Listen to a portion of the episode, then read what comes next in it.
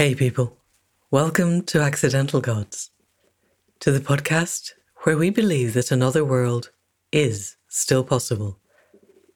And that if we all work together, there is time to create a future that we would be proud to leave to the generations that come after us. This is the premise of this podcast, and I want to repeat it because we all need to hear this and to get to grips with the fact that we are at a moment of ultimate transition or transformation or potential collapse. That we have a choice, all of us, to shift into a new way of being or to be complicit in the destruction of our own species and most of the life on this planet. And I am well aware that the latter option is the narrative being hawked by most of what I still choose to call the predatory capital death cult people who have risen to astonishing levels of power in the system that currently obtains, and who quite clearly do not have the creativity, the internal flexibility, the courage to see beyond business as usual. Our business ecosystems, our media ecosystem, and our political and governance ecosystems are all in hock to this way of thinking and being and I do not see that changing in the immediate future. But there are other people, many other people, who do have creativity and courage and internal flexibility, and who are actively working to bring about the change to bypass this moment of great destruction and instead to step into what Indy Johar of Dark Matter Labs calls the Great Peace. Indy is our guest this week. He's an architect by training, but he stepped so far beyond this that it's hard to know where to start in explaining what he is and does. At the most mundane level, he's a senior innovative associate with the Young Foundation. Amongst many other things, he co founded Impact Hub Birmingham and the Open Systems Lab, was a member of the RSA's Inclusive Growth Commission, and was a good growth advisor to the Mayor of London. But more than all of this, he's an explorer, a maker of happenings. He works deep in the heart of system change and the dark matter of civic infrastructure, of finances, of outcomes, of governance, all the things that shape our current world and that we need to change if we're going to step into a new way of being. With all this at heart, Indy is a co founder of Dark Matter Laboratories. We did come across them in episode 176 with Emily Harris, but this is a new, deeper dive. So, Dark Matter says on its website Around the planet, we're feeling the consequences of outdated institutions and inadequate infrastructures incapable of coping with planetary scale challenges. At Dark Matter, we believe in taking on these challenges via a new civic economy. And their many strands of work include the radicle civics experiments, where radicle is spelt R A D I C L E, which is the first part of a seedling to emerge from the embryonic seed of any plant. And this arm explores, amongst other things, how we could reimagine houses as autonomous beings, not things that we own. And one of the many, many exciting things about Dark Matter Labs is that they are creating these experiments on the ground. They're making them happen. I have put a link in the show notes to their blog post on repermissioning the city, which goes into this in a lot more detail. And really, if you have time, I encourage you to find that and read it for ideas of things that are actually happening as we speak, changes that are being made in real time, and that will have ripple effects beyond the simple reality of their being. Beyond that, Indy and Dark Matter explore so much of what this podcast is about.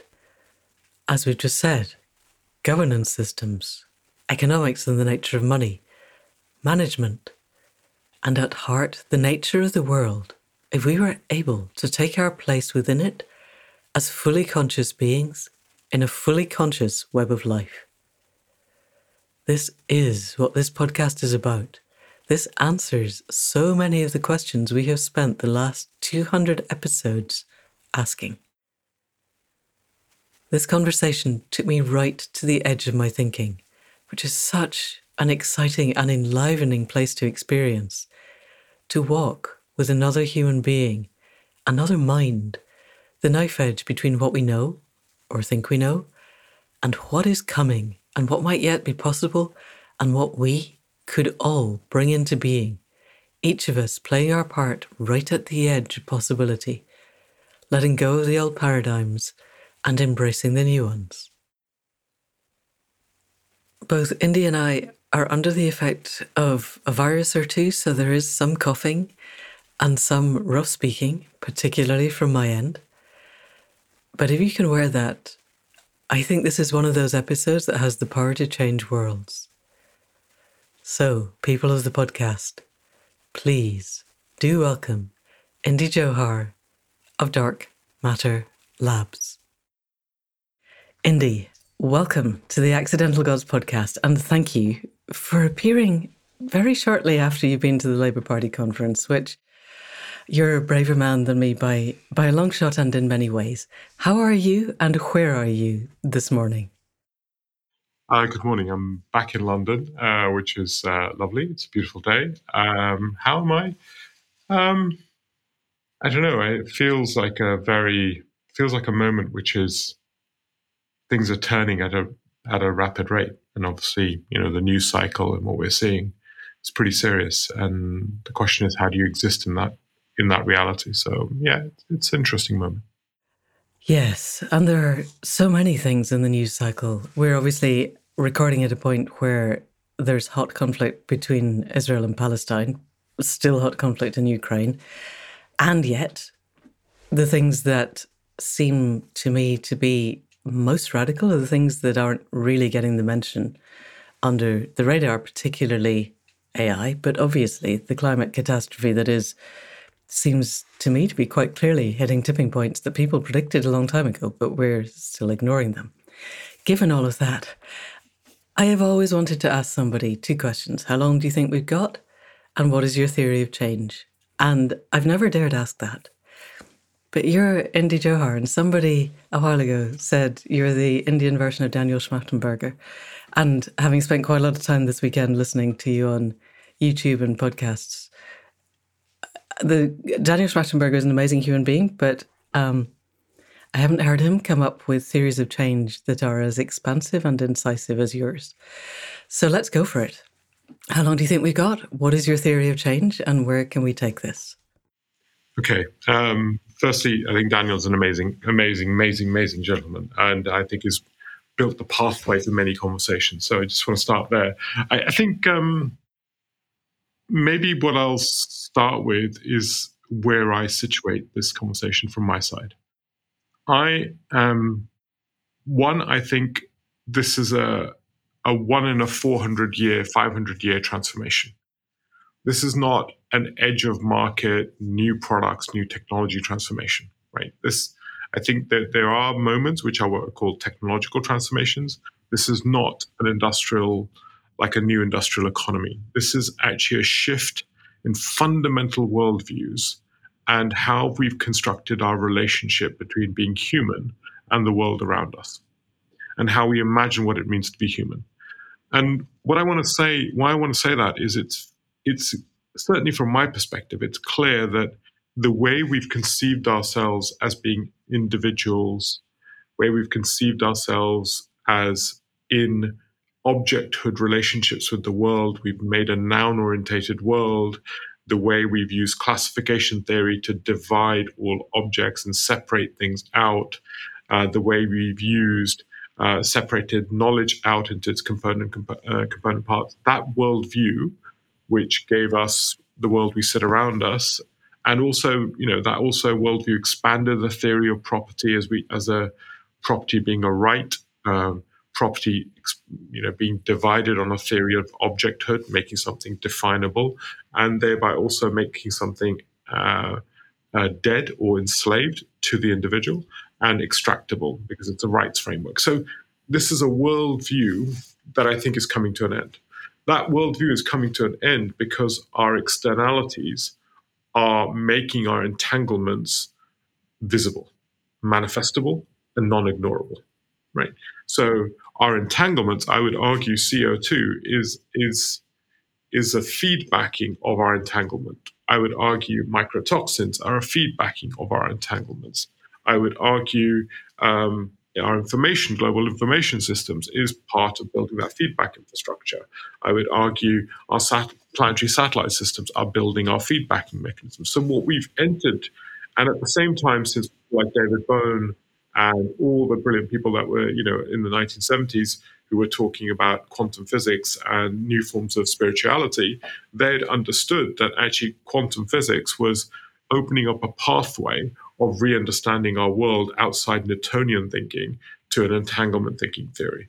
So, what we've got is a moment where our entanglements are manifesting.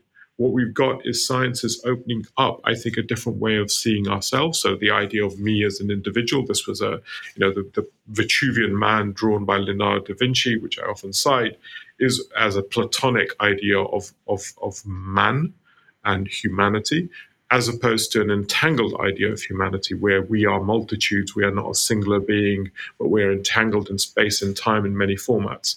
So, what we've got is a fundamental worldview transition that's going on. And it is that worldview transformation that I'm particularly interested in. And, and that's why I say that I think this isn't. Um, this isn't an edge of market. It's not that we're going to tweak the edges of market and those are going to become dominant technologies. This is a worldview shift which transforms all the structures of how we exist. And and I think you know we've been building up to this. This isn't something that's happened. We've been building the infrastructures of entanglement. We've built the. We're reimagining our theories of bureaucracy, and that's why I often talk about the boring revolution and things like this. But this capacity is growing. So I want to situate. That's the theory of kind of what recognizing our context. Second part is that I would argue that, you know, in, in, as a theory of change, what this involves is reimagining the world. And I would say several things. One, it, it forces us to reimagine the world from a world of assets and dead things.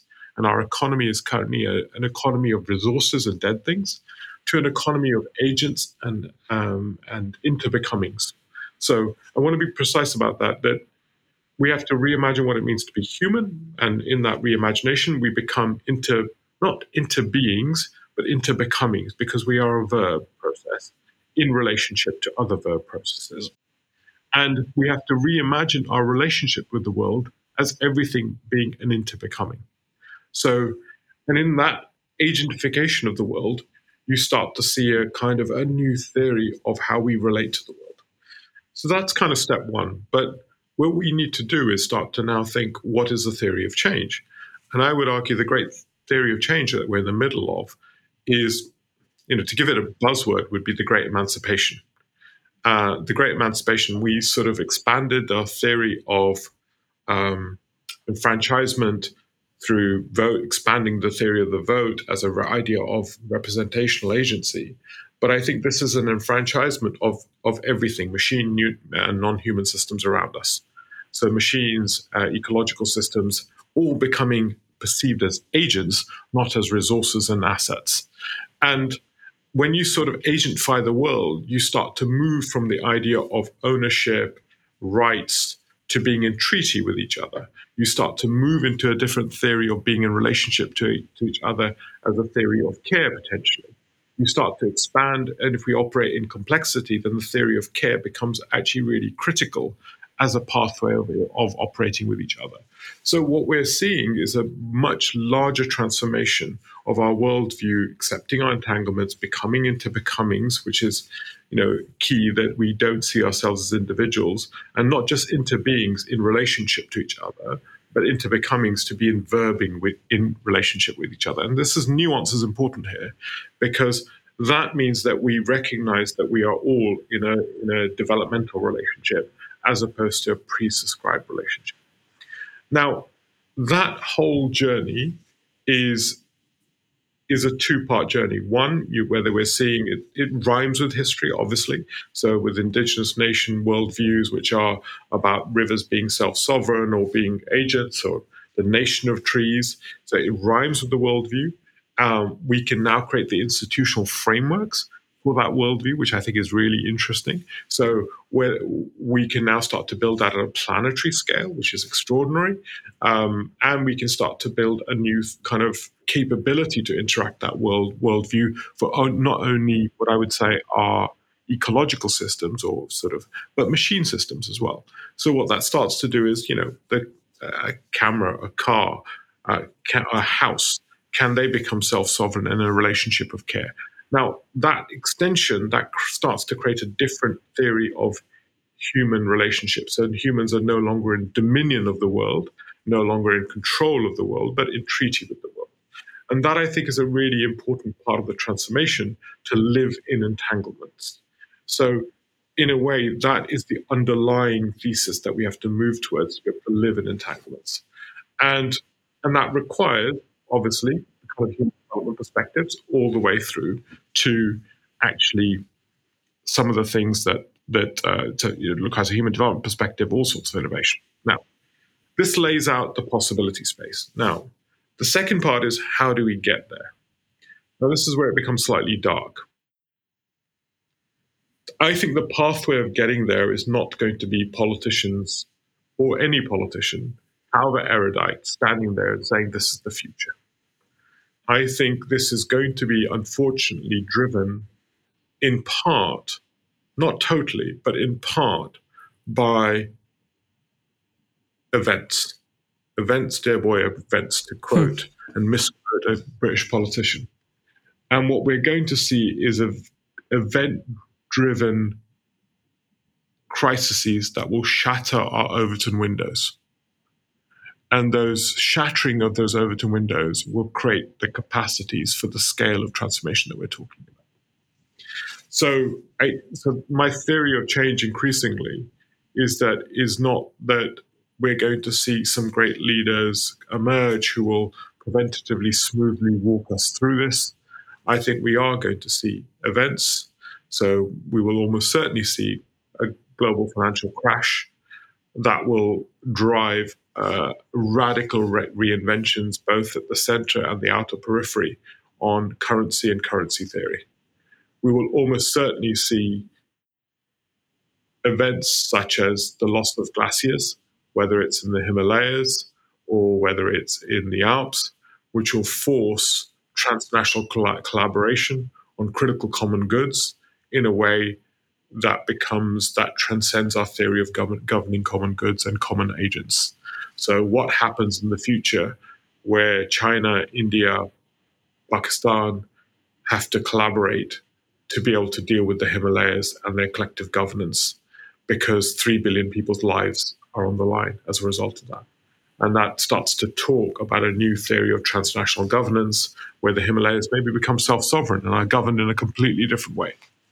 So, what we, and so I'm, and I've just picked two out. We'll almost certainly see some form of financial crisis as well, um, uh, in terms of um, interest rates. I don't think are going to come down.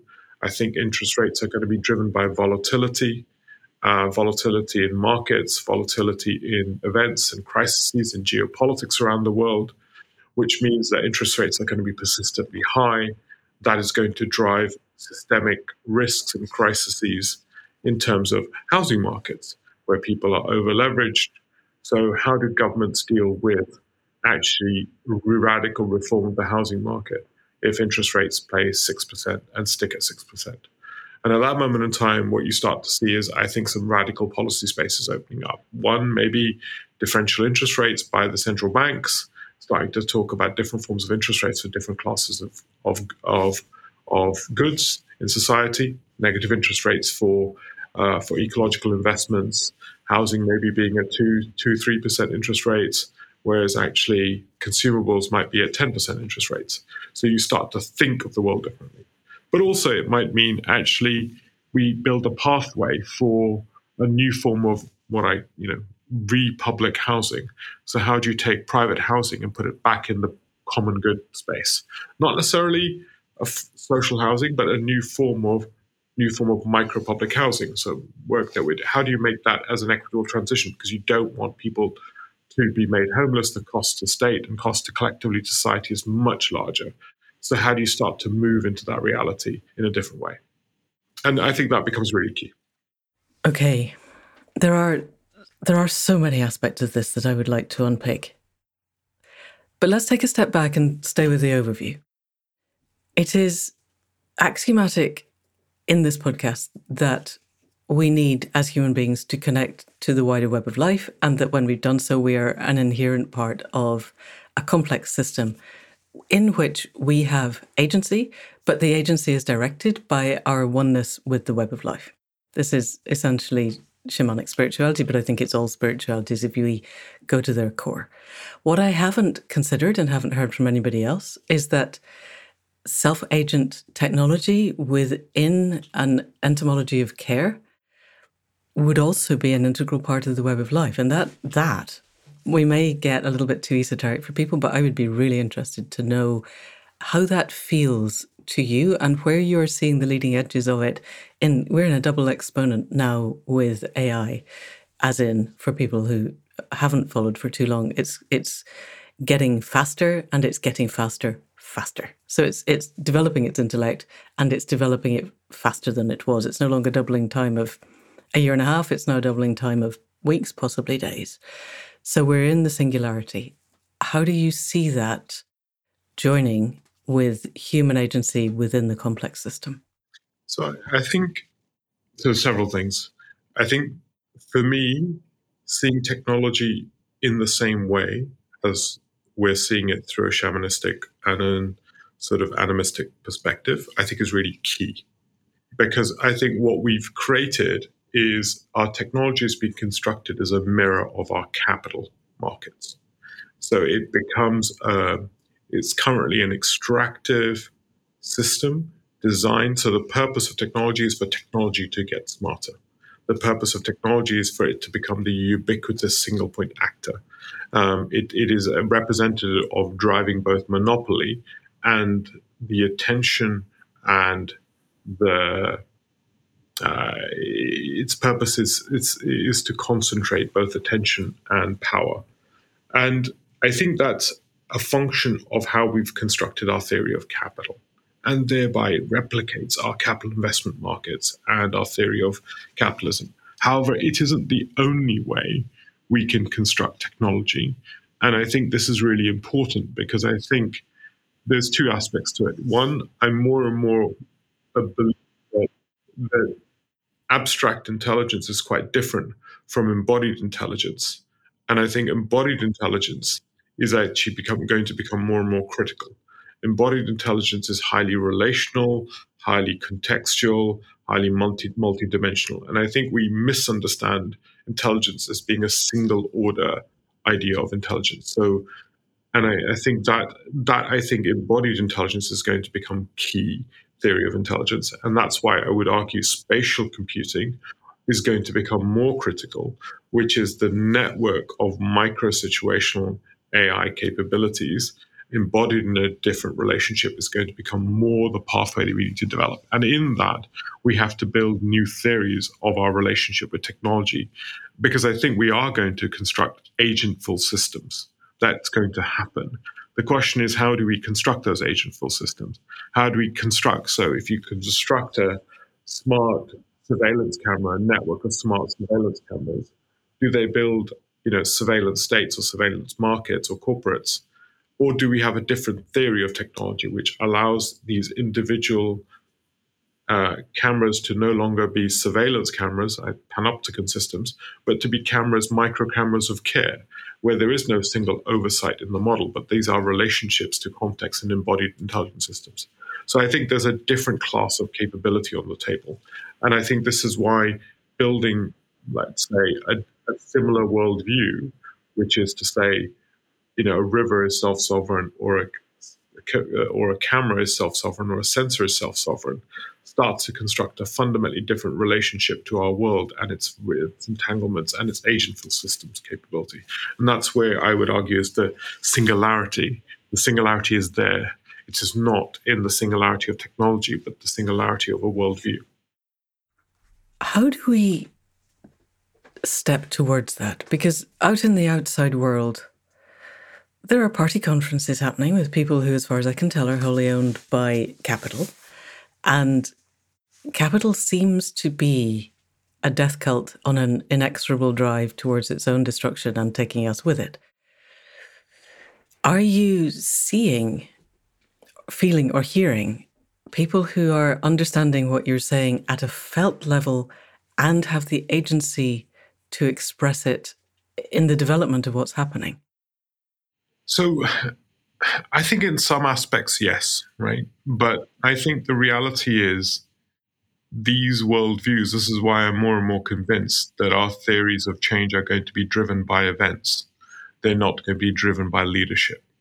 Um, because these are such deep disturbances in the deep code of how we perceive the world that they, they will be constructed in in a different moment and and they'll be constructed to a different pathway so if we need fundamental land reform which we do to deal with, you know, moving from agricultural systems as we have them, which are, lot, you know, where the world is a farm, to effectively a worldview where we have to start to think about, you know, a different theory of how we preserve soil.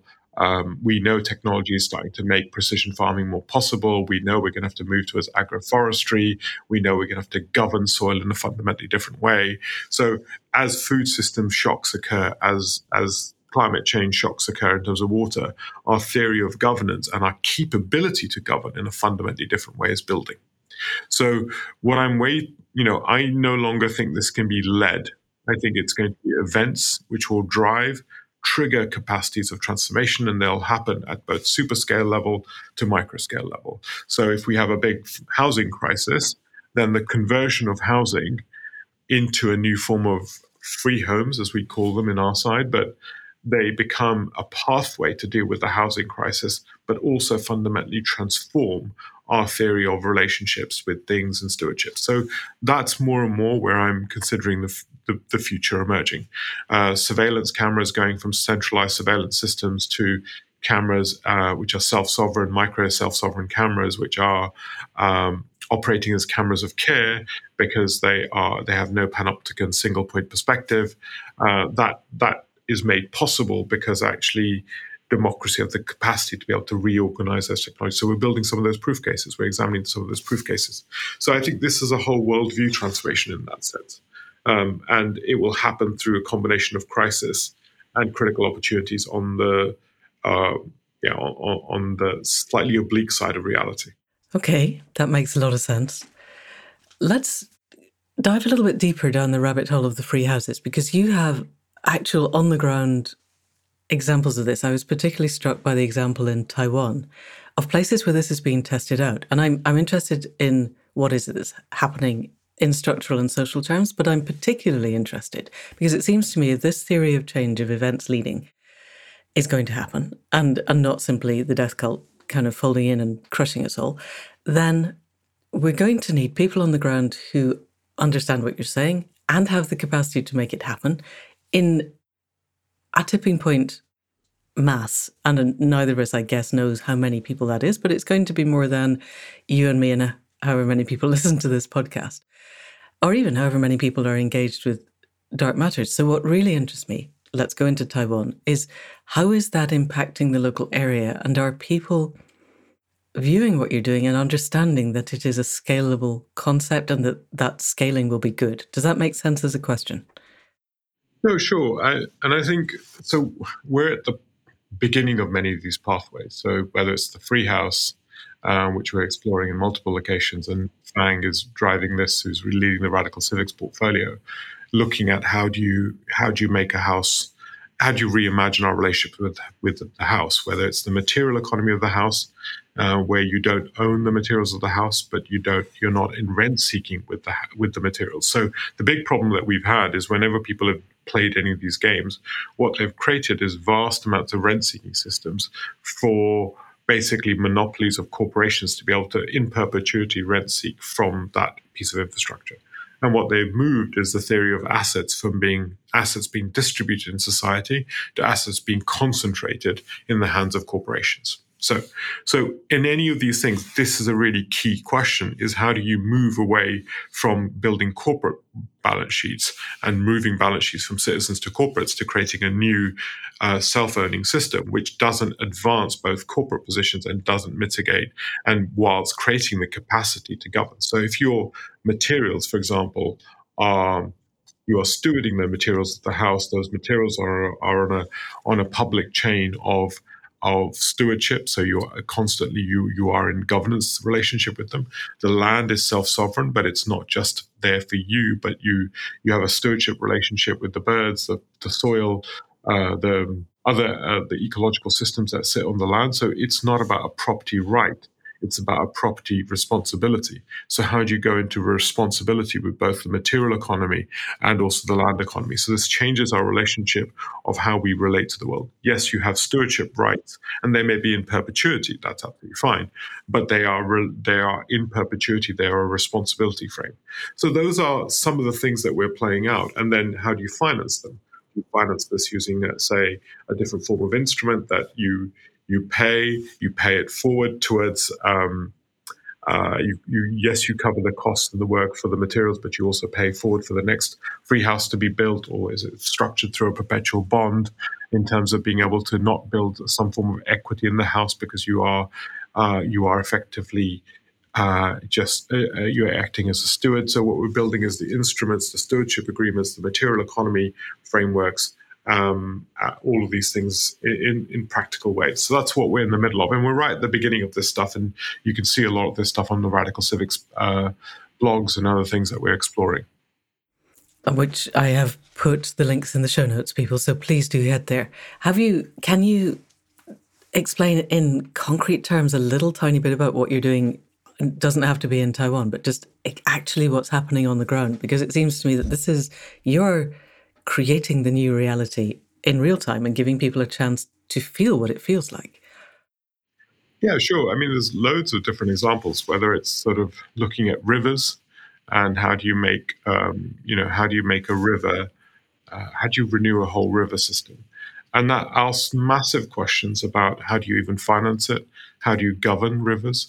Uh, are rivers one thing? So is a river self sovereign or is a river a network of relationships? How do you build these cascading relationships together? Who gets the benefits? So many of you will heard me speak on uh, talking about the High Line, for example, in New York, which cost 178 million to build, generated 3.48 billion in land value uplift. So these common goods construct vast amounts of shared value. So if you make, if you renew common goods, they construct massive amounts of value.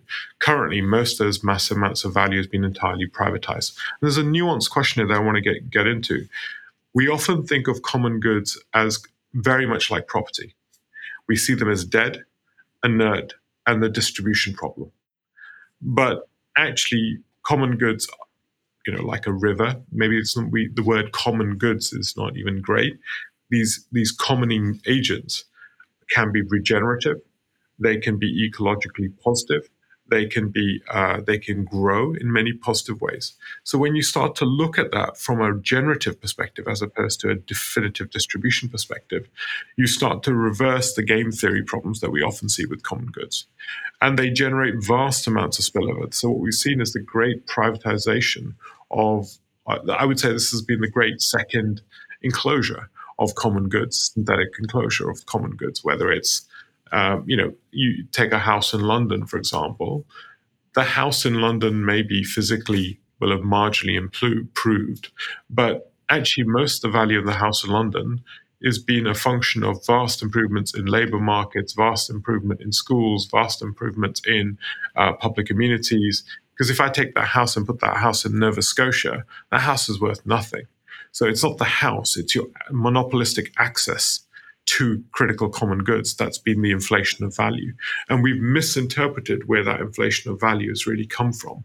We've attributed it to the house when actually it's an attribution to common goods. So actually, a lot of our work is looking at this idea of common goods and the distribution of value and how do you construct a, an economy rooted not in the private house which extracts from markets, but an econ- economy built on rebuilding these commoning agents and refinancing and restructuring these commoning agents, not as rent seeking systems. So, whether it's the tree canopy of a city or a river system of a city, or whether it's air quality of a city, or whether it's mental health of a city or a region, or whether it's actually the material economy of a city, these are all forms of commoning agents that are really critical. And that's really what we've been building is looking at these types of assets, or I don't like that word, but mm. it sort of allows it to be con- conceived, and then look at how do you build both the supply and demand side of those provisions? How do you firstly even build a material registry. So we've been building a,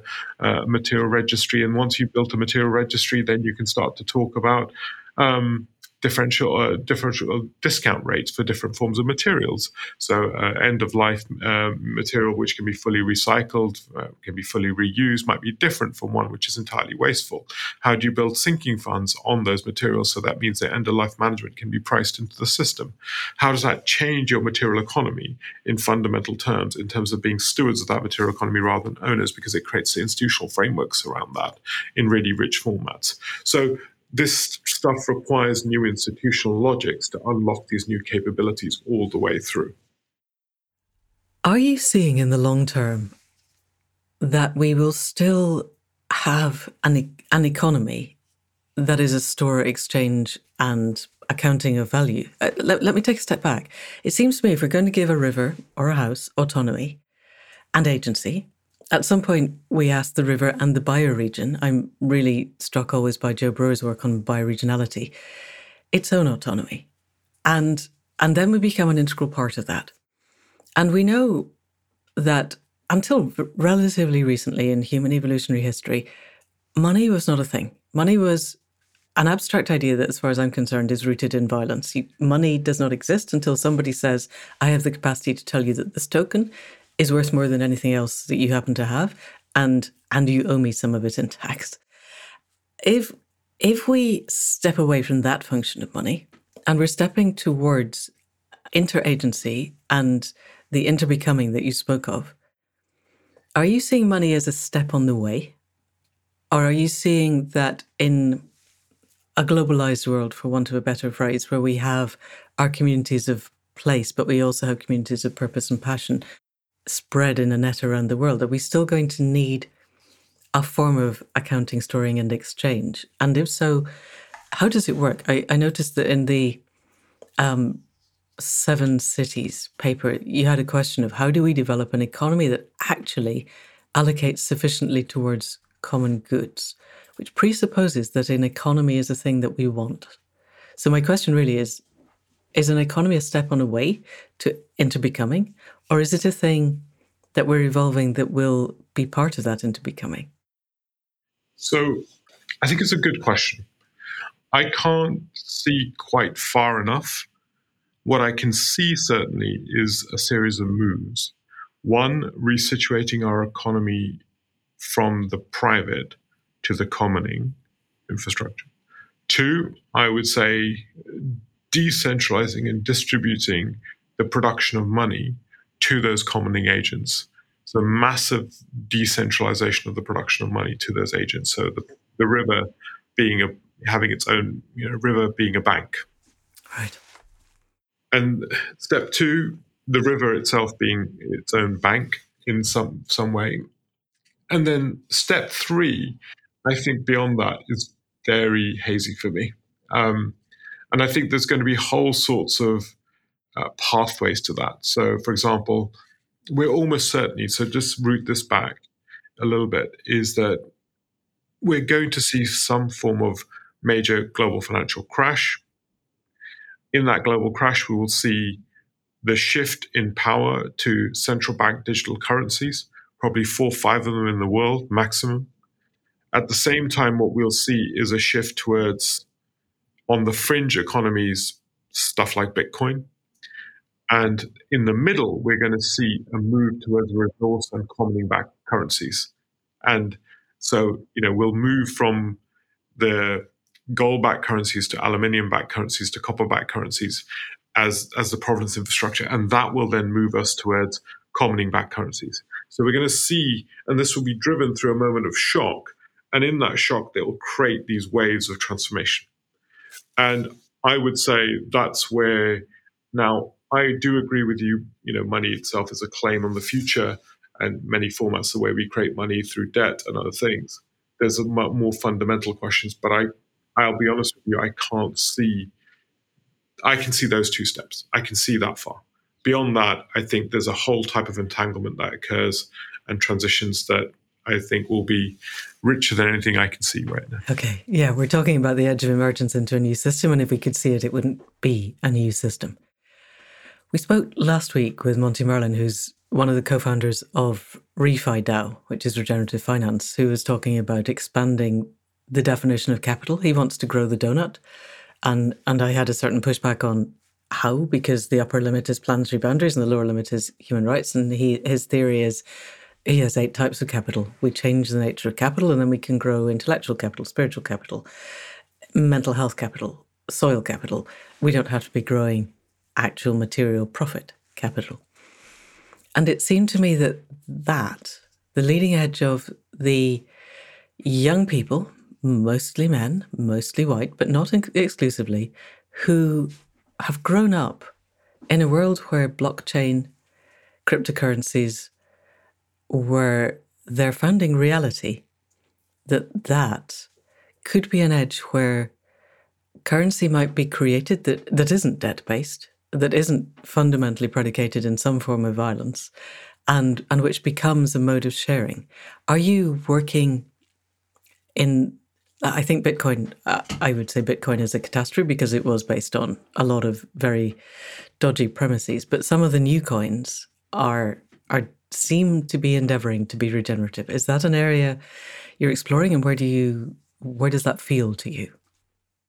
So um so I do agree that the planetary boundaries and the social boundaries are they define the perimeters of the system, not the scope of the system. Okay. The scope of the system is, I would argue, growing the infinite collective intelligence and capabilities of humans, or the infinite capacity of care, or the infinite uh, capacity of complex cognition, creativity, whatever. That is the horizon. So if the donut is like a disk, that is the z axis on the disk. Right. Yeah. Right. And that, that is an infinite human capacity capability question, potentially. Um, I also, if I'm being a little bit challenging, I would say that what are deemed planetary boundaries at this moment in time may not be the planetary boundaries in the next 40 years. So we unlock fusion capacity, in the next 40 years, our theory of energy. Thorium. Yeah. Molten salt thorium. Right. Yep. Our, our, theory of our energy to GDP function fundamentally transforms itself.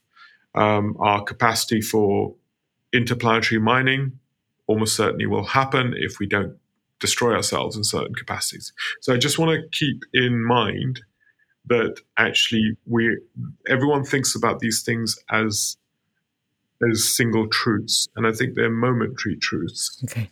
which have an evolutionary path to them. So I think the next 40 years, we are almost certainly going to be living in some form of systemic constraints, which I think is going to be maybe even healthy for our growth. Those material constraints will allow us to build the cognitive civilizational capacities to deal with new theories of abundance as we unlock them. And I think this might be actually the great you know, uh, Fermi paradox that you have to be able to go through this constraint landscape and not terminate yourself to build the capability to live at near near infinite abundance of whether it's energy or material access because you've unlocked a kind of class of value at a solar system level that you would never have been able to do with. So i, I this is where i think it's i just want to I, am slightly nuanced about this because I think there's people that define it one way and say, well, this is what we've got to live in this boundary. And I think, yes, but it's not infinite. It is not necessarily the only path for all of civilization forever. That feels really exciting. So, can we dig into this more deeply? Yeah. Because I don't fully understand. My concept of the boundaries at the moment is that most of them are a result of extraction, consumption, destruction, and pollution. And that CO2 is the one that everybody pays attention to, but actually, nitrates and phosphates are destroying the oceans faster than almost anything else, and microplastics and um, forever chemicals that you know arose because we decided it was a fun idea to create Gore-Tex and didn't think what it was going to do. And the complexity of that and the lack of our understanding of complex systems and the interrelationships between, let's say, forever chemicals, microplastics, and excess nitrogen in the ocean, we have no idea what these may be. The, the planetary boundaries that the Stockholm Institute have created are are really big and clunky, and every species that we know of that goes through a growth phase that we have that basically outgrows its power source does end up polluting itself out of its ecosystem. And changing the power source, I'm going to be talking to somebody from the Thorium Network in a couple of weeks' time. And it does seem as if thorium molten salts could really power almost as much as fossil fuels, if not more, provided we can maintain an infrastructure or create an infrastructure with the fossil fuels that we can afford to burn now to create the infrastructure that would allow thorium to power us. And I am in very much in two minds about whether I even want to put this out in a podcast because it seems to me that telling everybody they can carry on with business as usual, don't worry, it's okay, no more CO2, the fossil fuels are going in, we're going to have something else, is an extremely bad idea because we won't then get the events that you're talking about, the kind of Anthony Eden events, dear boy events. They won't happen because the guys who hold the capital, the death cult, will just draw that in and maintain quite a rigid hierarchy that they're very comfortable with that keeps them at the top and everybody else at the bottom. And I don't want to create dystopian futures. I desperately want the one that you're talking about, where the interbecoming is a thing, but creating a good power source doesn't feel to me like the best way to get there. How are you seeing the interbecoming that you're talking about arising out of, let's say, the, the malleability of planetary boundaries? So, so there's two things. Um, time. So the replacement of the energy systems that we have to do and the speed of our capacity to be able to get to thorium or any of these other capabilities, there's a time gap. Uh, there's a time gap even in electrification of our current cities. Uh, so even actually building the electrical uh, sort of copper uh, electrification capabilities of our cities and our modal systems. So, so I, I, this is why I think time is really important. We often forget the dimension of separability in time. And that's why I think the constraint systems are manifest. Secondly, as you rightly point out, the planetary boundaries are not just driven by CO2 and hydrocarbons. It's driven by a whole set of our systemic, um, sort of our farming functions, our, our all sorts of our second secondary functions. And the reality is, we're unless we do much deeper, and climate change, CO2, climate sort of uh, destruction is effectively just a symptom of the transformation or of the change that we're facing. It's a symptom. It's not the root cause the root cause is much more structural. So we are going to have to change our, you know, our economy to being a biomaterial economy. We are going to have to shift from a material economy uh, sort of growth focus to an intangibles economy for growth focus, which is effectively looking at all the multi-capital stuff that you were talking about. Um, so those things are precursors to being able to make a viable transformation.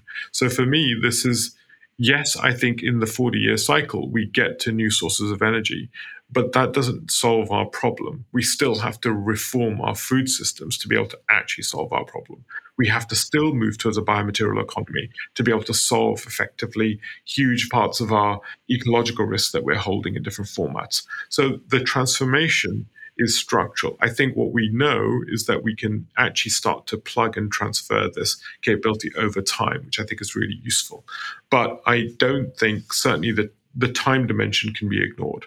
Um, and the other part that I think I'd put in here is that for the death cult of capitalists, I think what I'm seeing is there is no viable New Zealand strategy for the for the capitalists. I'm going to use, I, I, hate the term capitalist, but let's say for the super wealthy, there is no. We could just call them the death cult. It works for me.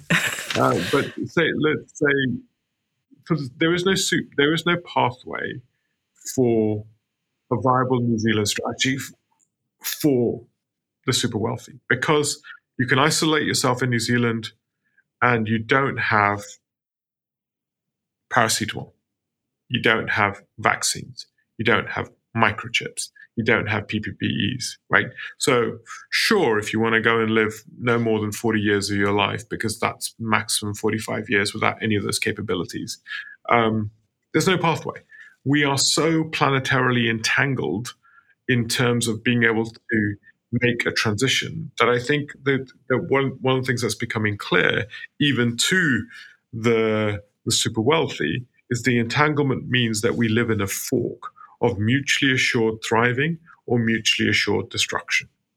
And this is a fork landscape, not a spectrum. And this is why I don't buy all these people that say, oh, the Earth's carrying capacity is a billion, we're going to have to bring us down to a billion. Because I think the trauma of losing 7 billion people in the planet and a capability of weapons of mass destruction and the capability of weapons of mass information pollution will mean we will effectively end up self terminating ourselves totally.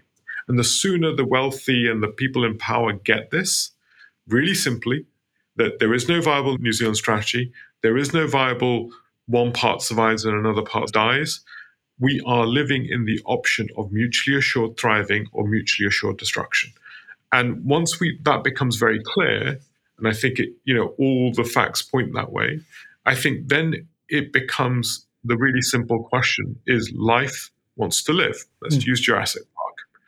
and life wants to live, then we have a path, mutually assured thriving. The, the pathway to a great peace is the only way that we, we make it. And the great peace is a great peace in space and in time, recognizing the violence that we're doing in space and in time. And as soon as we construct that, we have a pathway to mutually assured thriving. And in that pathway, that is the great pivot moment in our transition. If we can do that, we, we're going to be we're going to be an extraordinary place. Like, this is where you get into the worlds of you know James Lovelock and Novacene, where the planet becomes conscious of its whole self. And I think we open up a pathway of civilization that none of us can imagine. And all of that is plausible right now. I sit with quite a lot of hope, actually, in this moment, because I think there isn't much choice in our worldview. There is literally one path open to us. And I think what we have to do is get rid of the illusion of the other paths to say, this is the path, and there is no other path. And what you said previously is this is not going to be top down. It's going to arise from the grassroots. Because I, I end up in a recursive internal loop, which says that there's the old statement in science that says science evolves one funeral at a time, because you got to get rid of the old guys at the top whose fossilized clinging to their own worldview has has stopped everything happening. And when you have something somebody else comes up with a new fossilized worldview, but at least it's slightly different. And it seems to me that across the world, we've got the Netanyahus and the Putins and whoever is currently leader of the Tory party and potentially Trump in the States and Modi and all of the others. We have an awful lot of old men who are emotionally illiterate, who had presumably highly traumatized childhoods, and who are enacting their inadequacies on a world stage they're, they're toddlers who've been given weapons of mass destruction. Are you seeing at any level within this? Because you you you've just been to the Labour Party conference. You you hold conversations with people at really high levels, and that if the events are going to help the grassroots to evolve in the way that we need it, it would be really nice if the toddlers at the top didn't press the big red button first, just in a, in a you know fit of pique because they see themselves losing power. Are you seeing shifts happening at the level that would bring wisdom to those with power and power to those with wisdom? It, within this Fermi's paradox of the the kind of waist bit in the middle of of the egg timer that we need to get through? Um, I mean, I'm not sure that our politicians and our political systems, our political systems are captured into very small Overton windows. And those Overton windows are captured by relatively small minorities, which are increasingly living in theories of fear. And as the violence accelerates in the world, that fear as a means of orchestration will become the political dominant theory of orchestration. and this is why I use that word of a great peace, because I think what we have to recognize is we're going to be living, and we are living, not going to be living, we're living in a great war. It's a non material war, and some places kinetic and some places non kinetic war, that we are terminating life both into the future and into the present. And I think we have to start to situate, and I think people can viscerally feel the violence in their world. world and I think we have to situate this as a great transformation and a great transition to a great peace as a necessity to this pathway. So I, uh, whether I think that I am hoping that nobody pushes the red button, I uh, just out of recognition of mutually assured destruction pathways, but there is inevitably a risk that this will be one way we will not make it. One way we will not make it is somebody will push that red button because they will feel so violated.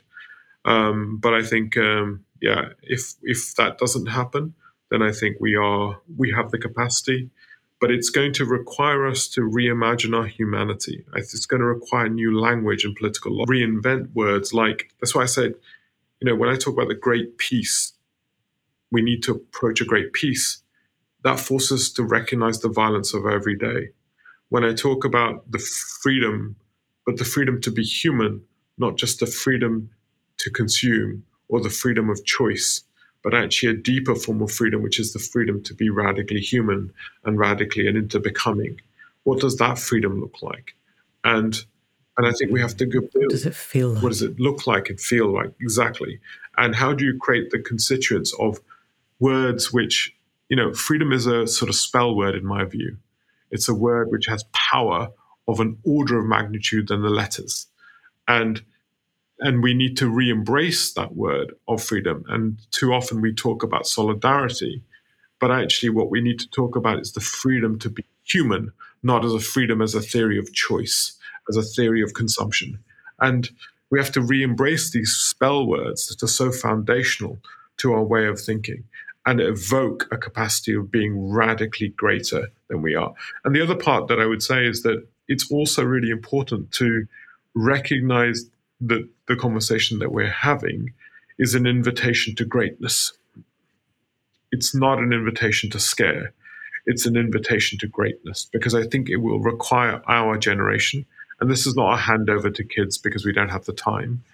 It will be our generation that is going to be responsible and invited to greatness. And I think that is the res- invitation and an invitation to overcome our own personal fears, an invitation to operate not through fear, but through actually a freedom to be human, to build the developmental capacity, to address our own traumas, to be able to actually build that capacity, recognize that our theory of capital, punishment, control, all these things are are logics of the age of kings, right? So so control theory, which has been moved from kingship to militaries to militaries to management, these are a pathway of organizing the world through control and punishment mechanisms.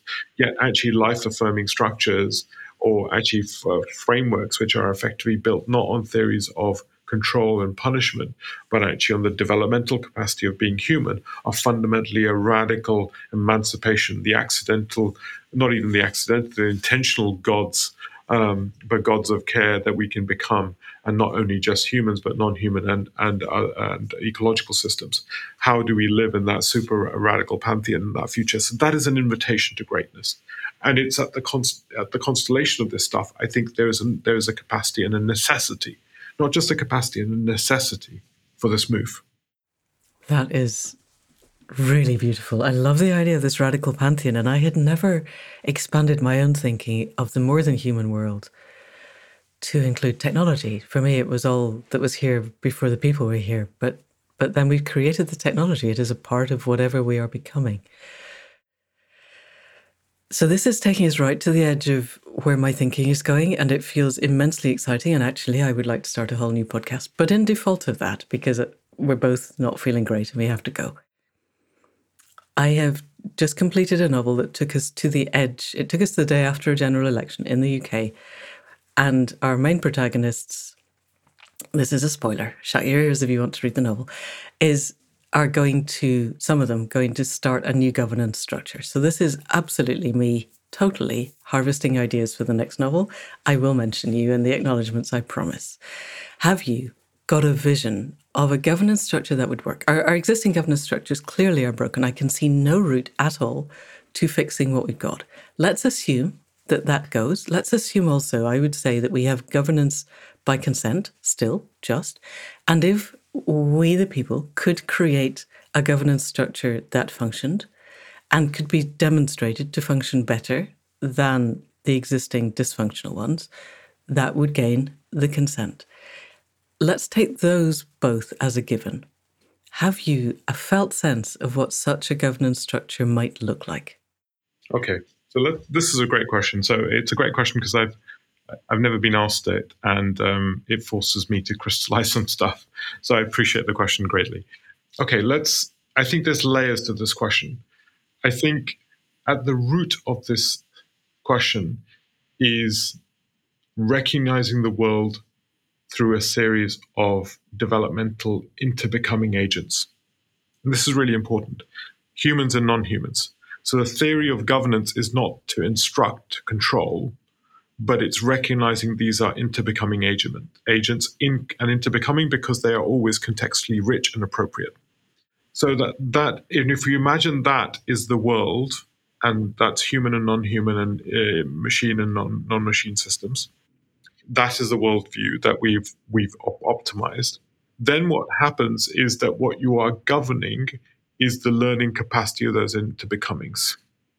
What you're governing is not the you're not instructing yes or no. You're governing is the quality of learning capacity. It's like a school. It's a nurturing capacity of a system. So it's like how we govern in really good schools. What you're not telling students to do is left or right do.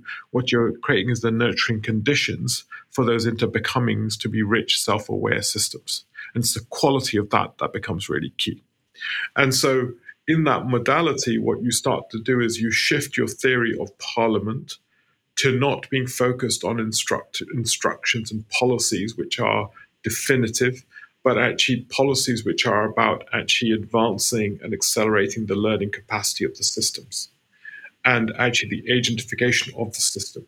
So the more we can expand the agentification of the system and the more advanced we can build the learning capacity and the protocols of learning capacity. So the quality of feedback. So your your governance is a function of actually your sensing and your richness, your embodied intelligence, and growing that capacity is what Parliament becomes. So it becomes less about control, but more about the developmental capacity of society and in both in space and time, right? So I think one of the other things that we would also need is recognizing our relationship in space and time in a much more fundamental way. So, what does the House of Lords become when it becomes a House of the Hundred Years?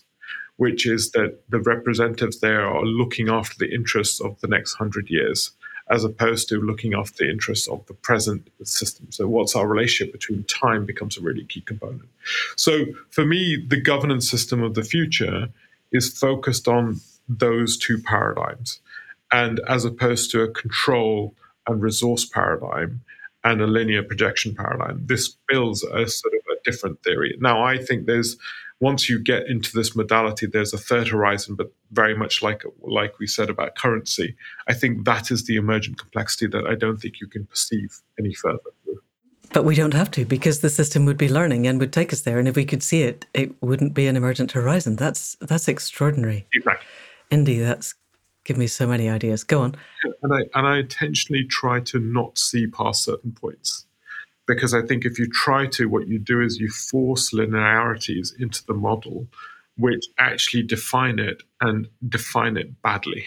Yep. So there's a sort of intentional saying of like, this is as far as we can see, and this is as far as we need to see.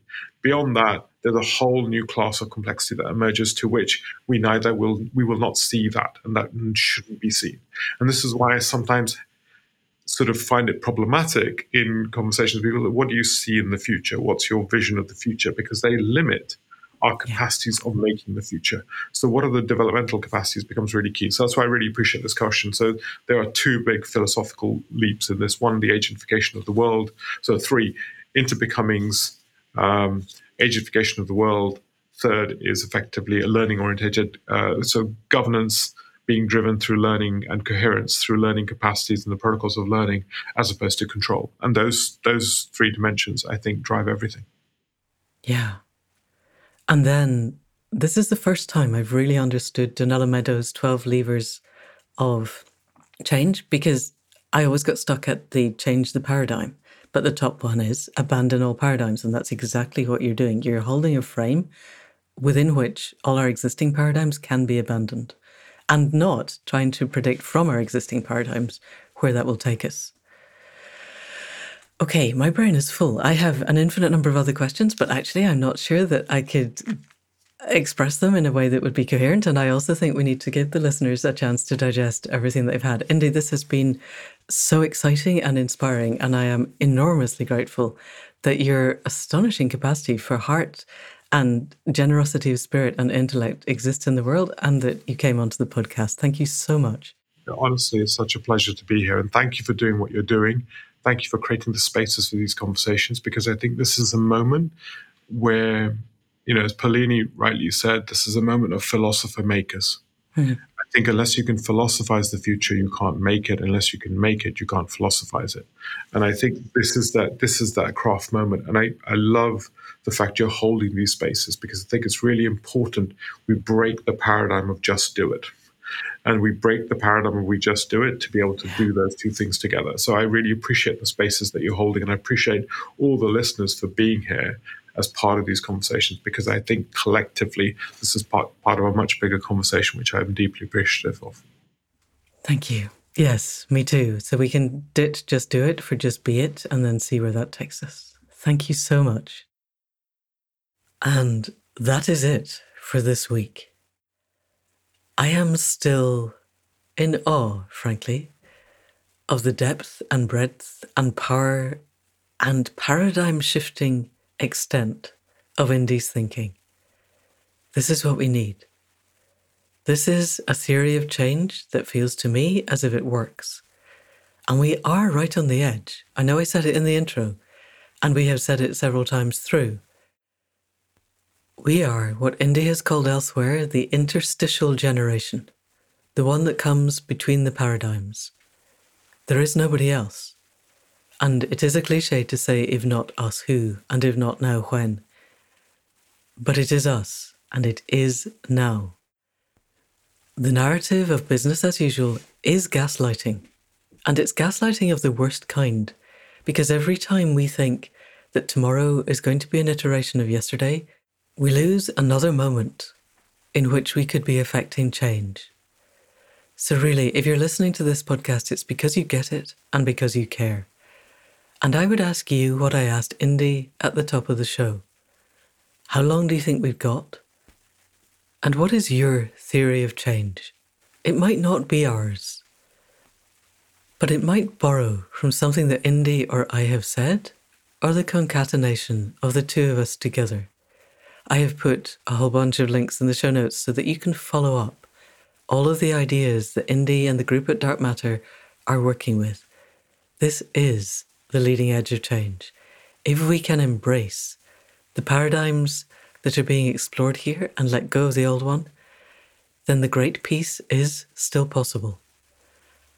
And as we said last week with Rowan Ryrie, if you want ideas of how to hold the conversations that matter, we are heading towards that and as soon as their pilot project is done and expands to the wider world, I guarantee that I will let you know.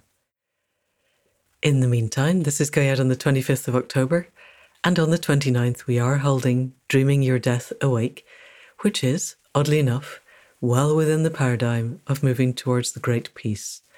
I don't think we can learn fully to live until we have learned to embrace our own death. I don't think we can find that sweet spot between our heart's greatest joy and the world's greatest need until we have learned fully to embrace our own death. And if the great peace is about anything, it's about us learning to stand on the knife edge of that moment where our heart's greatest joy meets the greatest need of all of the web of life. Which is, oddly enough, what Accidental Gods is all about. So if you want to come and join us, you don't need any previous experience. We will make it as open and inclusive as we know how. And with all that said, we will be back next week with another conversation.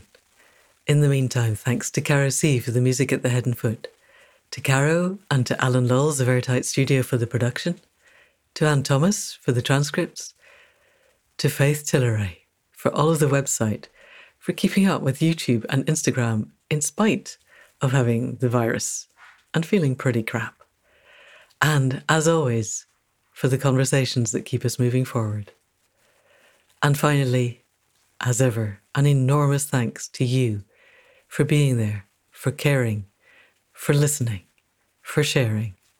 And if you know anybody else who wants to understand the gravity of this moment and the potential for the paradigm shift that we could bring about, then please do send them this link. And that's it for now. See you next week. Thank you, and goodbye.